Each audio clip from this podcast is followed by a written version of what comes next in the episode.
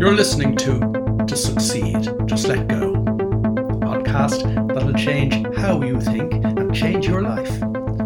I'm Willie Horton and I'm a psychologist, been helping people change their lives since 1996. Broadcasting from the French Alps and delighted to have you along. Let's take this week's step in the right direction. I've probably mentioned this before, but over the years, when I used to do face to face workshops. See, the online program that I have now was originally back in 1996 and 97, a three day workshop. Then I became a little better at it, and it was a two day workshop.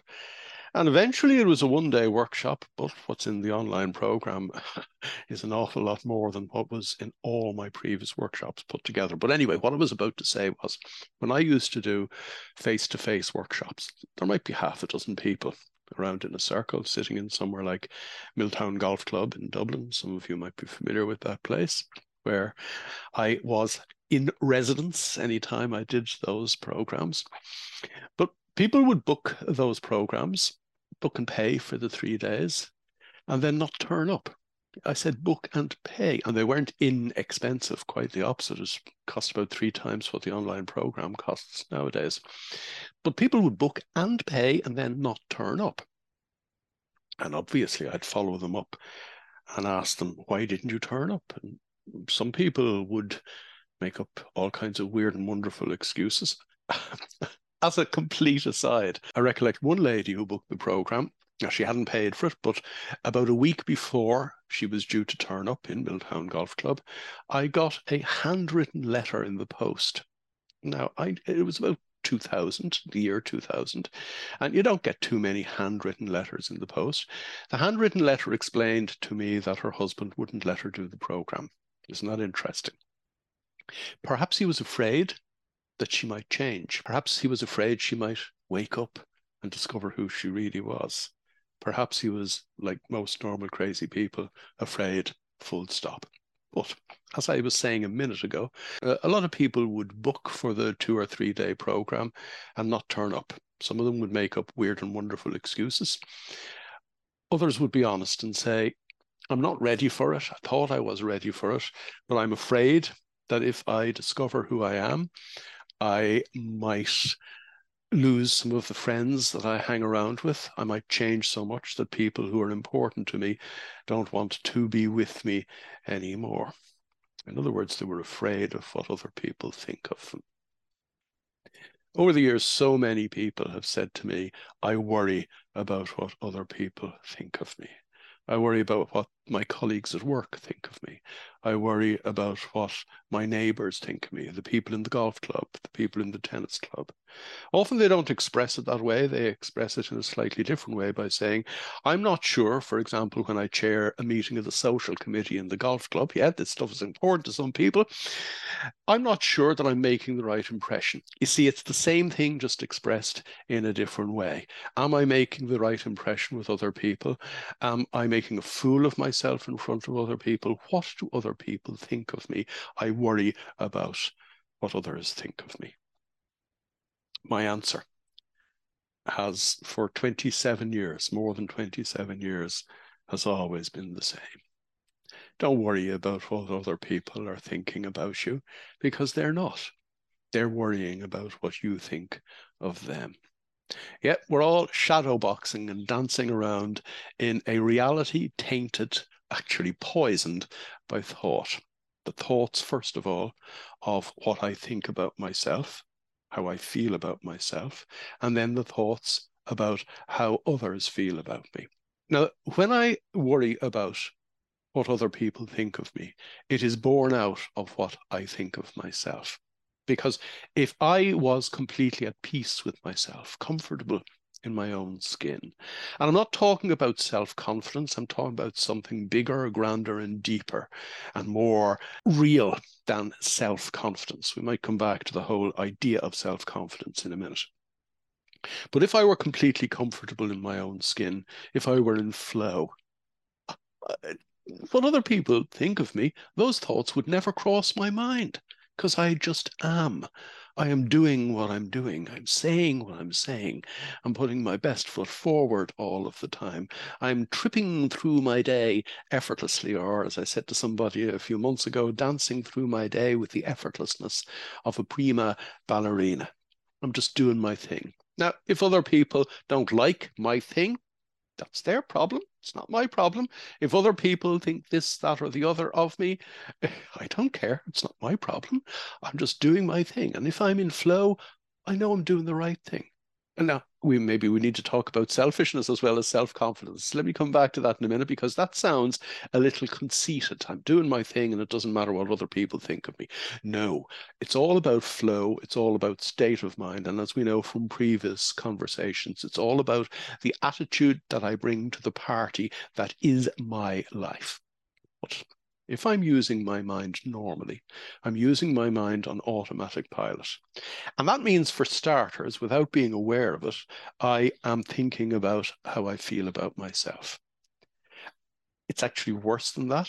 I'm thinking about who I think I am thinks about who I think I am. I'm not thinking about myself at all because I don't know myself. Because if I am using my mind on automatic pilot, I'm judging myself moment to moment on the basis of how I learned to judge myself when I learned everything I think I know about myself. And I was young and impressionable. And as we've said before, particularly during the third year of our lives. So let me come back to what I said a minute ago. When people say to me, I'm worried about what other people think of me. No, you're not. Who you think you are thinks that you are worried about who you think you are thinks about who other people think they are in that moment. We're, we're, three or four or five, we could be dozens of steps removed from reality because of the convoluted way we cognitively appraise the reality before our very eyes and ears and nose. When I develop self awareness as a result of developing awareness as a result of practicing meditation. I begin to become aware of, first of all, what's going on in my own head. It's a step by step process. So, one of the first steps we encounter is that we realize there is a lot of noise in my head. The noise was always there. But as I become aware and as I become self aware, I am aware of how, when I allow my normal mind run on automatic, I am aware of the incredible amount of junk in my own head. And as I further develop my ability to be present in the moment through the practice of meditation, I become aware of thoughts that are so random, so way out, that it's impossible to know how they even got in there in the first place. Now, the probability is that they got in there before the shutters of so called childhood amnesia came down on our lives in the fourth year of our lives. It's a self preservation mechanism, a psychological self defense mechanism to ensure that people can't get back into your head in a way that would mess with who you think you are. And the problem for people using their mind normally on automatic pilot is they can't get back in there either. And as a result of that, the whole, I was going to say, the whole crap show keeps keeps going forward. Oh, you know what I was about to say when we begin to become aware, we begin to become aware of that. And we begin to become aware of the madness of what we think about ourselves moment to moment. Those thoughts become amplified, magnified. It's like as if somebody has turned up the sound on the dialogue in our own head the more aware we become, because obviously we're becoming increasingly aware of what has actually been going on underneath our awareness when we were using our mind normally in the ordinary cut and thrust of a normal minded day. People often say to me, my mind is becoming noisier. Or as somebody said to me a couple of months ago, are my 70,000 thoughts worse than everybody else's because my mind is shouting at me? And I said to him, No, first of all, you're not unique. You're not even special. Everybody is afflicted by the 70,000 thoughts, according to the neural lab in UCLA, that whiz through our head every waking day. In other words, for about 18 hours a day. It's just as I said to my friend, uh, your thoughts aren't worse than anybody else's. You're just very good at paying attention to them. And in fact, as you have begun to deepen your awareness and your self awareness, you're becoming more aware of those thoughts, and it feels to you like they are amplified. But this is a process. It's, it's almost like a rite of passage. You have to realize through your own developing awareness and self awareness that this noise in your head runs deep. It runs very deep indeed. And it impacts, or used to impact when you were running on automatic pilot, every waking moment of your life. And the reason I say it's a rite of passage is that we really have to crawl through on all fours that muck in our own heads to come out the other end cleansed. Because it is in the realization and the awareness of the noise in our own head that we come to realize that who we thought we were isn't real. Known in psychology as the conceptual self, a description that beautifully sums up the mad person, the mad aunt or uncle in our attic, the person who's shouting at us, the person who knows nothing about nothing, who's shouting at us. He or she isn't real.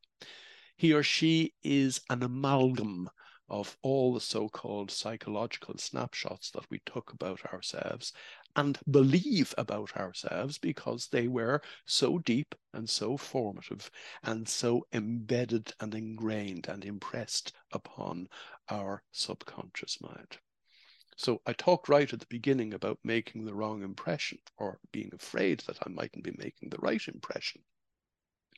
When we're using our minds normally on automatic pilot, we're replaying the impression that we've always had about ourselves since childhood that isn't real.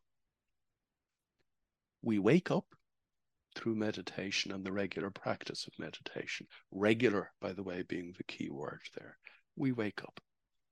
As we wake up, we become aware of this madness the more aware of the madness we become, the more amplified the madness appears to be. But it's it's only it's only apparent to us as a result of our waking up and as a result of realizing all this crap was going on in my head and what? I wasn't aware of it. And then you come out the other end cleansed. What modern neuroscience tells us is that with regular meditation, the parts of the brain that restructure themselves what I have referred to before as our doing brain, the bit of our brain that does exactly what we need to do to get to where we want to go and forgets all of the other nonsense that goes on in our head. The subcortical brain, the insula, the amygdala, and the hippocampus. What modern neuroscience has told us is that through regular meditation, these parts of the brain restructure themselves in a way so that the 70,000 thoughts in our head, our formative programming, our conceptual self gradually fades into the background and may rear his or her ugly head only once in a while.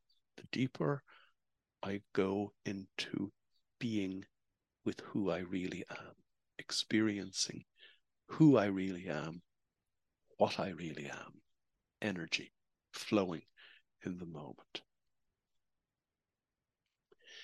as I move down this continuum, as I follow the process, as I regularly meditate and therefore further develop my own awareness and self awareness, I become increasingly at peace with who I actually am, which is so different from trying to become confident about who I thought I was the whole idea of self confidence. You see the difference? Night and day, chalk and cheese, completely different thing altogether.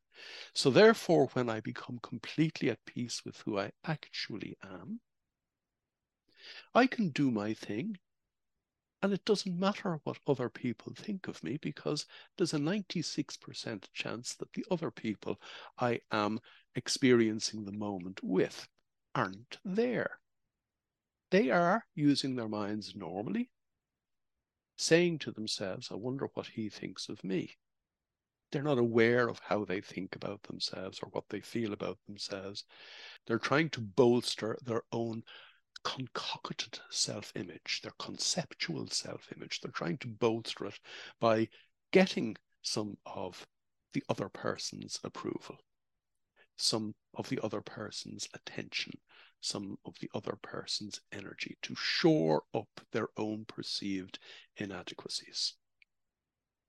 Yes, we all learned about ourselves and, and in later life, the more aware we become, we realize that what we learned during our formative years was a series of perceptions, imaginations, if you will, judgments, misjudgments, prejudgments, stuff that made us feel bad about ourselves when we were young and impressionable, that made and left the wrong kind of impression on ourselves. So that when in our adult lives we started using our mind on automatic pilot. And I, I, think everybody has to go through that process. You see it happening with teenagers as their minds close down after the onset of puberty and after they move into this world of automaticity, as cognitive psychology calls it, as they move into this world of never learning anything new about themselves and all the teenage angst that you will have read about. You may be experiencing it with your children at the moment. You may recollect teenage angst yourself. It isn't that you're learning anything new about yourself. You're trying to fit the square peg of who you thought you were into the round hole of the gang or tribe you'd like to hang around with or with whom you identify throughout your teenage years it's a it's again it's part of a process of getting into a tribe and staying in a herd because in evolutionary times there was safety in numbers. It was safe to run with the herd. And because it is safe to run with the herd, people, when they think they're ready to take the plunge to begin to discover their own true potential, can often pull back from the brink at the last minute and say to themselves, Ooh, I'm fearful of stepping away from the herd. I'm fearful of going on this three day workshop to discover who I really am because I might be thrown out of the herd of the friends that I hang around with at the moment. I recollect one particular girl saying to me many years ago, um, this was a lady who took 18 months between paying for the three day workshop and actually turning up on it. I remember having a conversation with her just after lunch on the second day of the three day workshop and I asked her to explain in more detail why it had taken her so long. And she said she hung around with a group of people. She played bridge with these people. She went on holidays with these people, and they were her friends. And what if, as a result of her discovering her true potential and discovering that who she thought she was, her conceptual self, isn't who she actually is in reality, would she lose some of those friends? I was talking to her on an advanced workshop about 18 months after her initial three day workshop. And she said the people who weren't her friends, who she thought were her friends, simply and effortlessly drifted away. There was no need for her to worry that there might be some fracturing, that there might be some kind of breakup with some of her friends. There was no need for her to worry about losing people who, in the end turned out not to be her friends at all. They had nothing in common with her other than the fact that they might have been looking for somebody to go on holidays with because they needed the attention and the approval and the energy of other people. The more I was going to say come to terms with, but that, that's a cognitive process. Now, the more we actually simply experience who we are, and very often people will experience that first through regular meditation. But the more we experience who we actually are in the little nows, when we, as many people have said to me, surprise ourselves as a result of doing something that our conceptual self told us that we thought we couldn't do or were fearful of doing or saying. You know, people, uh, uh, this is not an aside, this is very important because the more present I become, the more in flow I become, the more I say and do just what I need to do. And people, as I said a moment ago, have often said to me, I surprised myself or I amaze myself because I thought I couldn't say that to the other person. I worried about what the other person would think of me if I'd said something like that. But listen to what they said to me. I thought I couldn't say that. I was worried, which is a thought, about what the other person would think of me. That all fades away when you're in flow. And it is in those moments that you discover who you really are. It is in those moments that you realize how important it is to turn up to your life moment to moment as you, not as somebody that you thought you were. It is in those moments that you realize, yes, I am right to do my thing. And it doesn't matter what other people think of me.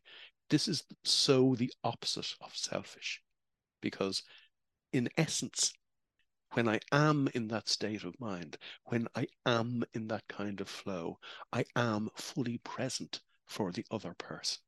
So if I surprise myself by saying something that my conceptual self thought I wouldn't get away with saying, or I might offend the other person, I'm actually doing the right thing.